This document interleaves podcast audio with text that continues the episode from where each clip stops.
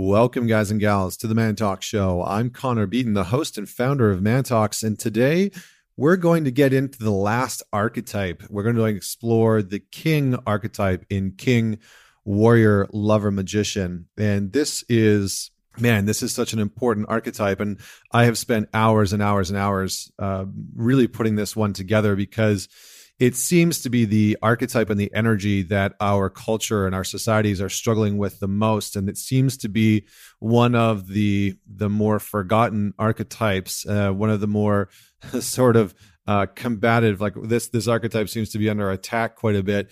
But also there are many fraudulent kings. There's many fraudulent archetypes uh, that are out there running rampant in today's society as as we'll talk about in this episode but before I dive in, I just wanted to say a huge thank you. We, I don't know if you heard in the last podcast, but we have surpassed a half a million downloads uh, since I've started this podcast. And that is all thanks to you. That is su- such a huge honor and gift.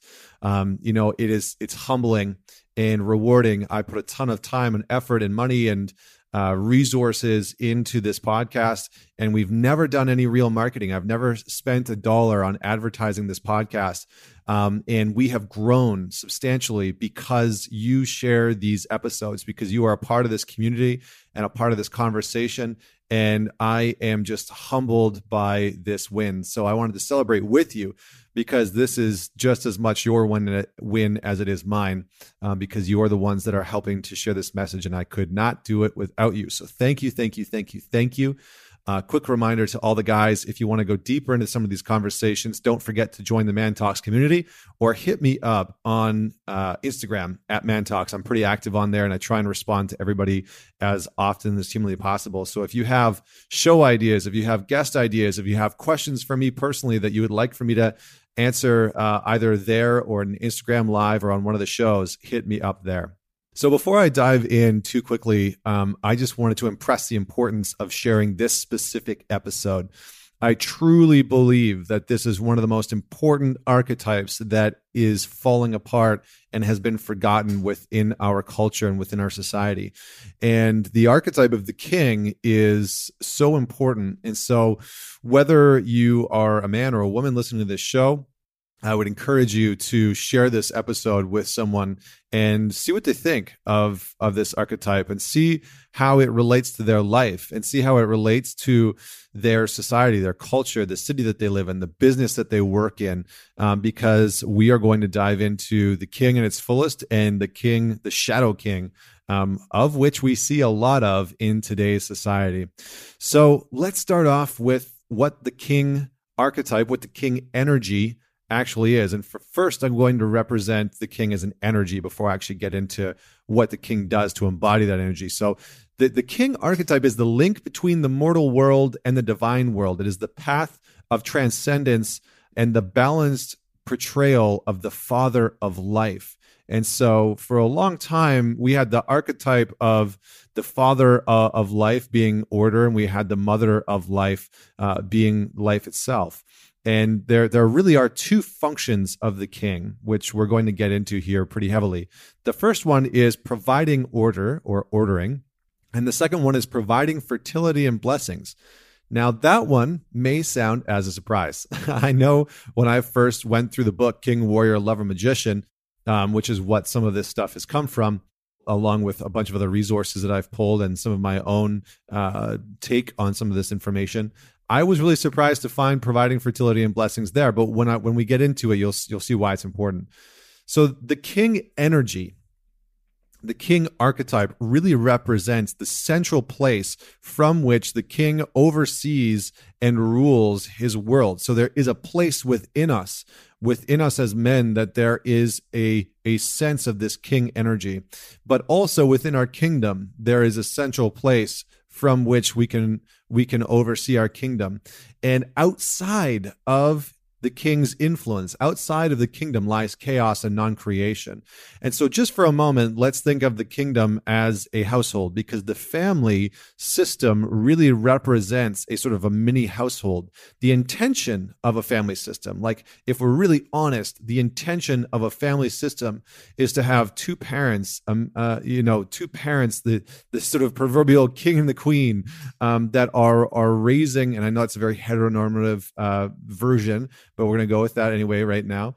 Um, the, to have the king and the queen that, that are sort of raising and overseeing and uh, not ruling, but I guess ruling the kingdom and bringing up children in a way that helps them become great men and great women. And that is the function of every family. People that start families that's that's oftentimes the intention. And so here the king understands that that within his kingdom uh, he is is the one creating order. He's the one that is is supposed supposed to uh, provide order for the kingdom and the people within it, and he must know where his kingdom begins and ends sort of like the boundaries that we see within Westeros in the in, in Game of Thrones, right? Uh, each sort of king in Game of Thrones has his own boundaries, right? You can see Ned Stark, the King of the North. He's got his own boundaries as King of the North, and he knows where those boundaries reside, and he keeps an order within his kingdom.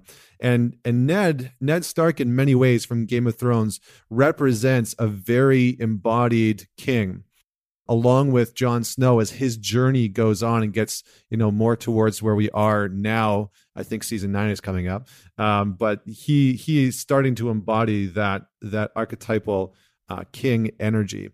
But outside of that, oh, another good example of this is the the boundaries of Mufasa's kingdom in the Lion King. Uh, you can see in the Lion King, uh, he sort of has this very defined kingdom, and, and he says to Simba that outside of the kingdom um, is is not his, and it's dangerous out there. So the king's kingdom is always clearly defined, and within the boundaries of his realm, the king is tasked with defining a right order, which is basically the manifestation of the divine ordering principles of the universe. And these are energies that the mortal king translates into structures and orders. He does this by codifying laws and creating somewhat of a, a cultural zeitgeist, often reinforcing the values of home and family and respect for everyone within the kingdom. And that is an that is an essential part it's an integral part that the king is is setting these laws that he is not above that he actually is beholden to. He has to abide by the rules within his own kingdom. Otherwise, the whole system falls apart. And most importantly, the king embodies these principles, and like I'm saying, uh, within his own identity, within his own person. He lives them, he breathes them, and allows them to shape his leadership style. And because of this, and this is this is where his boundaries reside and end. So the, the king really must have the willingness to create a right order. And oftentimes this is where some men struggle because they grew up in homes or quote unquote kingdoms where their their father figure, right? The father figure, because the king is is seen as the father figure of any kingdom, where the father figure either didn't create rules or the rules were dangerous or the rules were something that the the sort of people of the kingdom had to abide by, but the king never never sort of abided by. So the king must not only create these principles for his kingdom, but he must live within them and embody them. And these principles are there to protect and order not only himself, but the ones that he loves. And if he embodies these principles successfully, everything will go according to the quote unquote right plan, and the kingdom will flourish, and he will flourish, and the people within the kingdom will flourish. And this is precisely where we see a lot of men struggling today. A lot of men don't feel an inner sense of order or structure. They feel as though their inner lives are in chaos. They lack a deep sense of direction, of fulfillment, of order, and of principles. And because of this, they are they are very chaotic in their sense of direction. They are chaotic in in terms of being able to set boundaries, being able to set the rules, being able to create order within the family systems, within their work environments, and they bring chaos into their families and workplace because they feel lost, and they have they have lost a a connection to a deep sense of centering within themselves, and because of that, they're depolarized and they are looking for a sense of centering outside of themselves and you can see this you can see this in in a lot of men that that put their ideologies that that put their their highest value and their identity into the ideologies that are outside of themselves. And so because of this they they often feel the pressure of building a kingdom but no one has ever shown them how. No one has helped them understand what aspects of order are important. And so we can we can see this in a lot of men who are struggling to maintain a sense of order in their lives, whether it's within their routines, uh, whether it's within their connections to the people that are around them, whether that's their family or their friends, uh, and they they lose a connection to something that's also bigger than themselves. And that that bigger than themselves is felt both internally and externally. And we'll get into that more in a minute. The second piece is providing fertility and blessing. And this is part of the the piece that really is missing today that a lot of men sort of struggle with. So in in pre-patriarchal times, Mother Earth was often seen as the main source of fertility because it provided everything that we needed. We didn't need to worry about anything else. But as the patriarchal societies became more prominent, and just to make it clear, I am not saying I am not saying that that patriarchal societies are bad or abhorrent or you know need to be destroyed or anything like that. I'm simply stating that pre-patriarchal times Mother Earth was seen as a source of fertility. But as patriarchal societies became more prominent, this emphasis of the feminine for fertility shifted at least from a cultural perspective, towards the masculine. And as a result, the archetype of the king became directly linked to the fertility of the kingdom. So if the king was thriving, so too was the kingdom. And we can see this shift in many ways in which many homes have been built culturally over the past few millennia. Men have been tasked with providing for the household. So if the man is thriving, if the king, quote unquote, is thriving, so is his home life. If he's able to provide, his kingdom uh, eats well and is and is healthy. And and so when the king is healthy and righteous, so is his home or his kingdom. And we see this in the again in the Lion King, and I keep coming back to this reference when Simba comes back. So he's been outcast. He, you know, uh, Mufasa has died, and the kingdom sort of fallen into disarray. But Simba comes back after being outcast from his land, and he returns to Pride Rock, the area that sort of overlooks his kingdom. And rain comes and sort of washes over the land, allowing life and sun to reemerge, bearing a more fertile land again. And so the king often nowadays represents this this sense of fertility, not in the sense, well, sort of in a sense of life giving, but being able to be the embodiment of of of sort of life providing and blessing. And this is the really important part. Providing blessing as a king is more of a psychological and even spiritual event which provides abundance. And the king does this by reaffirming and praising the virtues of the people within the kingdom. I'm going to say that one again because that's pretty important. He does this by reaffirming and praising the virtues of the people within the kingdom. Now, the king's role in modern times is simply uh, not simply one of making money or providing. That's that's not just it when it comes to fertility and blessing, but in reaffirming and praising the family system and the sort of the kingdom and the players within that system.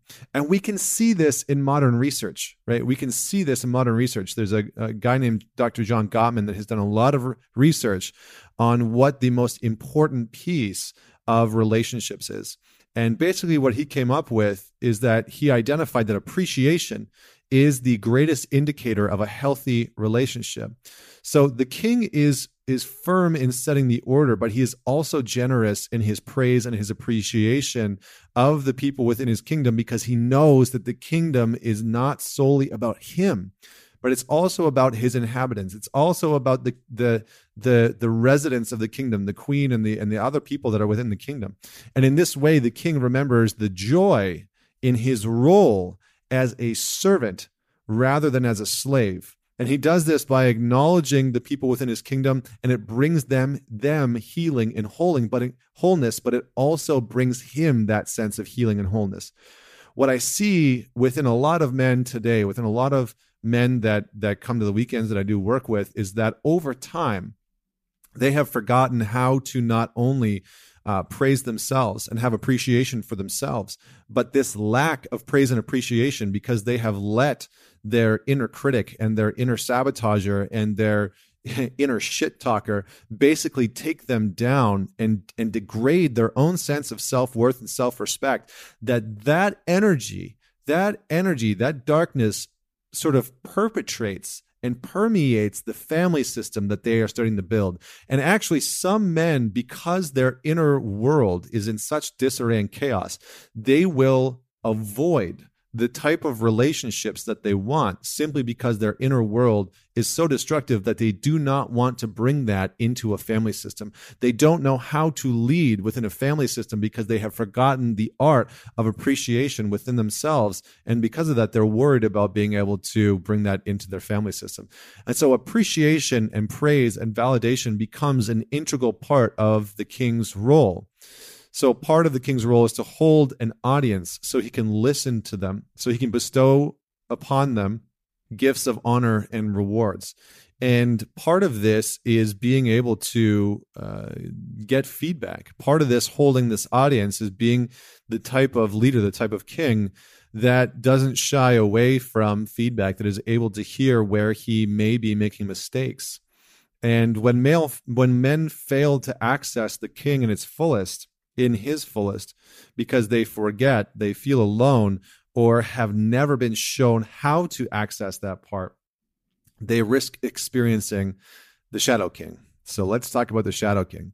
The Shadow King is the bipolar dysfunctional archetype of the king, and it is made up of two poles. The one active pole is the tyrant, and the passive pole is the weakling.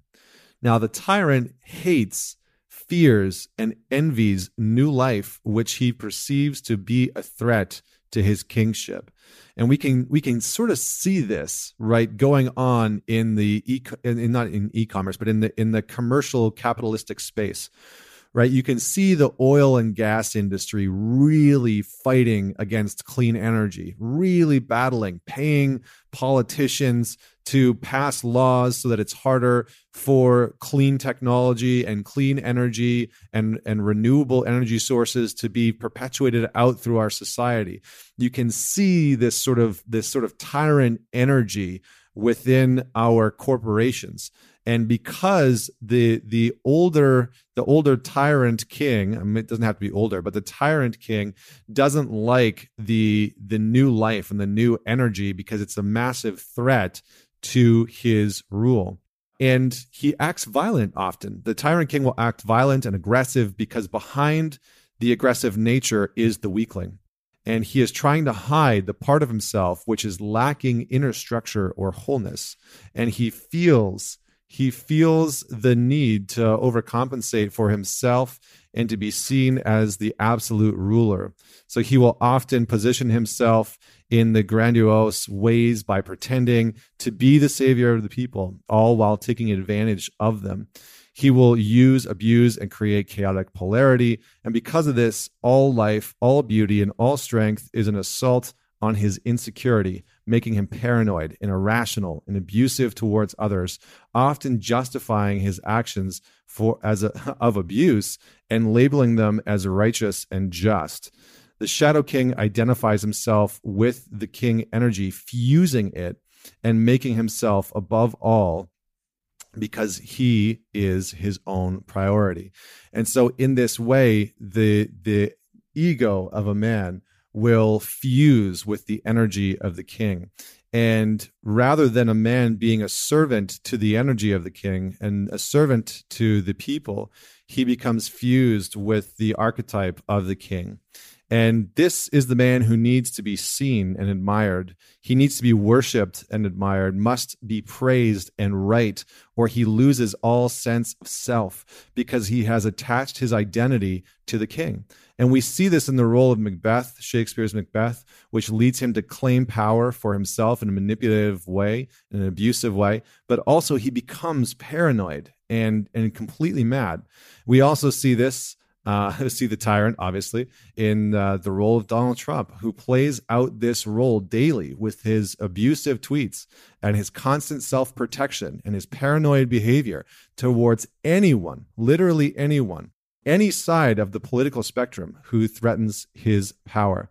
And the clearest way to define the weakling, which is the other polarity, is by looking at the character of Joffrey Baratheon in Game of Thrones, who abuses power, who acts like a child and is incredibly, incredibly self-focused. So that is the the weakling king.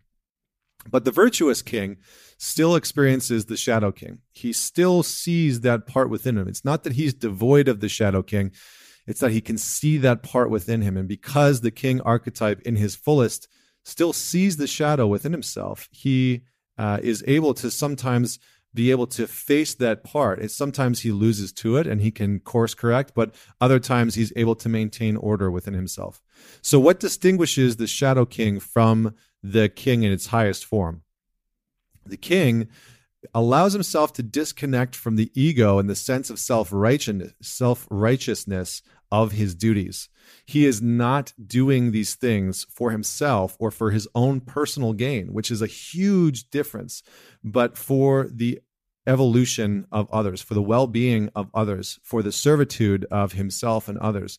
So the Shadow King is often just serving his own self righteous needs. He is often just serving himself for his own personal gain, financially or legacy, or however he wants to put it. Whereas the healthy king, the embodied king, is one who is in servitude of all.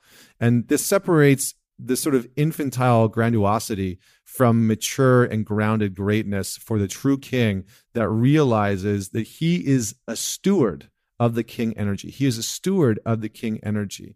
That he is not the the king, quote unquote, uh, like the embodiment of God, but rather one of many kings who embodies the king energy. And and that the aim or desire to be the absolute best king who towers over the rest of all kings is the shadow king itself is the ego of the king archetype.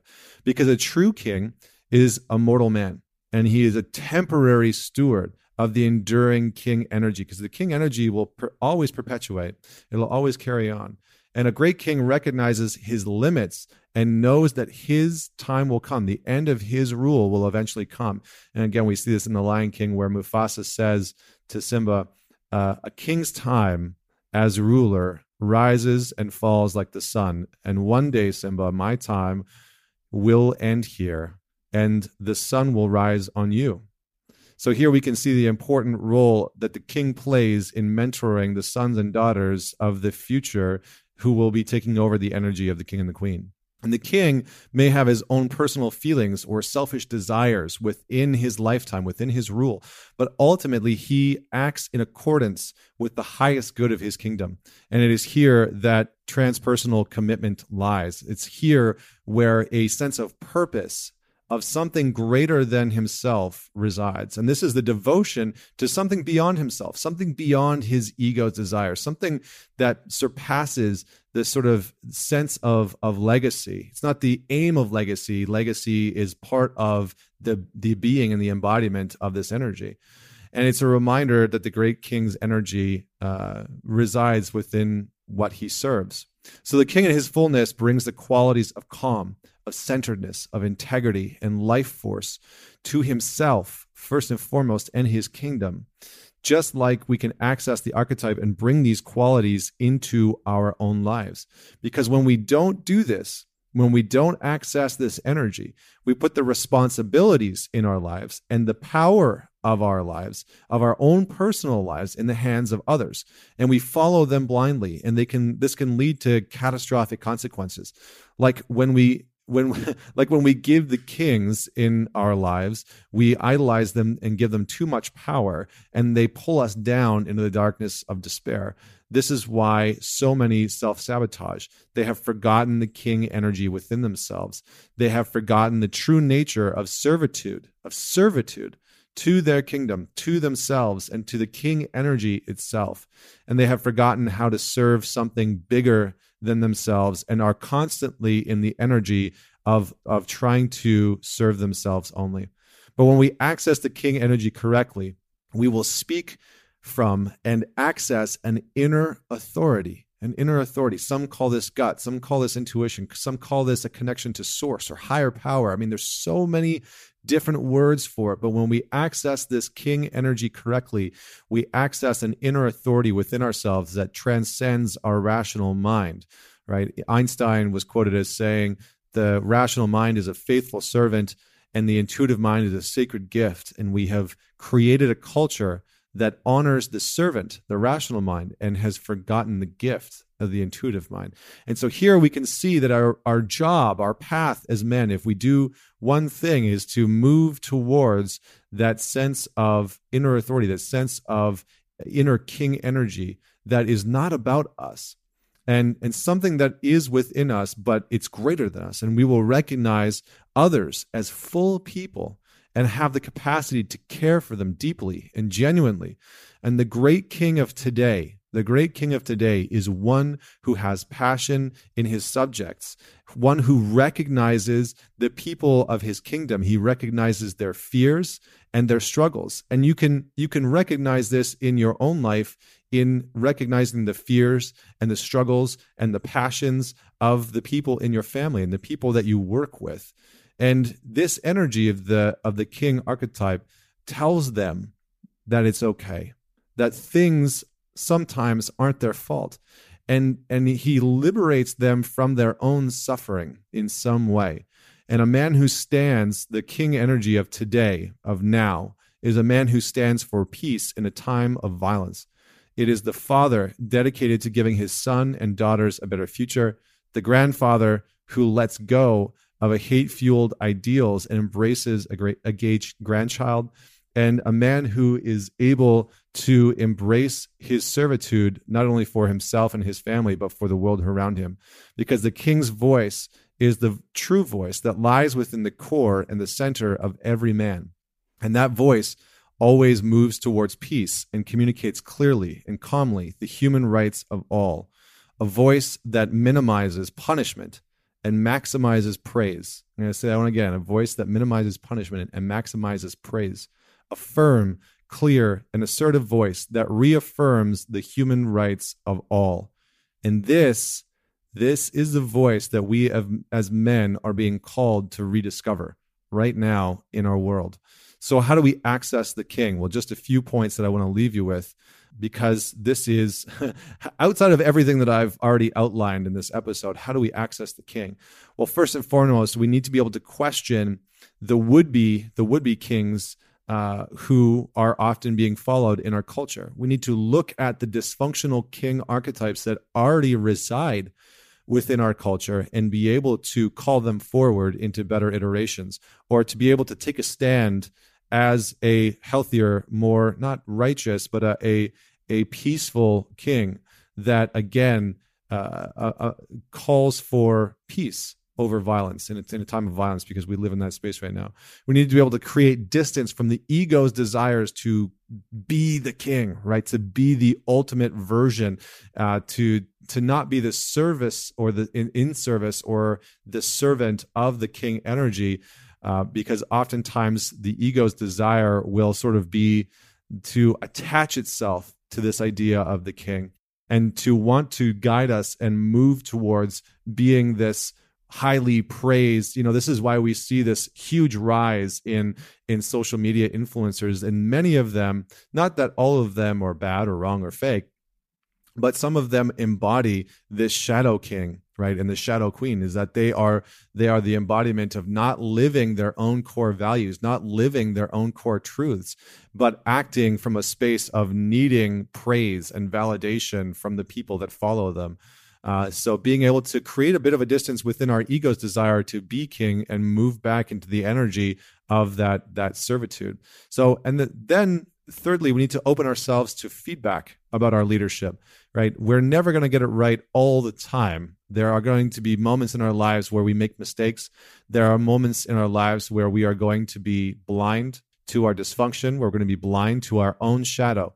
And it is because of this that all of the great kings that you see, whether it's in movies or stories or I guess I don't know about real world, but maybe real world, um, you see these these men who embody this archetype and they are open to feedback. They are open to hearing other people's perspective and they integrate what they can. They allow people to contribute to them because they respect and appreciate the insight of all those who are within their kingdom.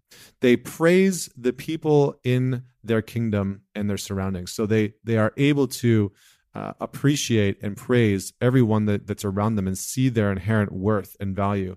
And finally, they, they connect to the energy of servitude to something bigger than themselves. And this is a really important piece that I think a lot of men are looking for. You know, a lot of men have found how to do something incredibly well, how to make good money, but they are lacking a sense of connection to servitude, to something bigger than themselves, something bigger than their maybe their even their families that's that's outside of them.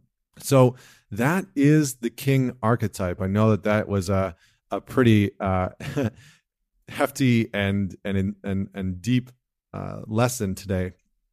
But I would encourage you to go back, take a few notes, and let me know what stood out for you. Hit me up on Instagram at ManTalks. Uh, please do share this episode; it goes a long way to getting it into the ears and onto the phones of other people. And uh, until next week, this is Connor Beaton signing off.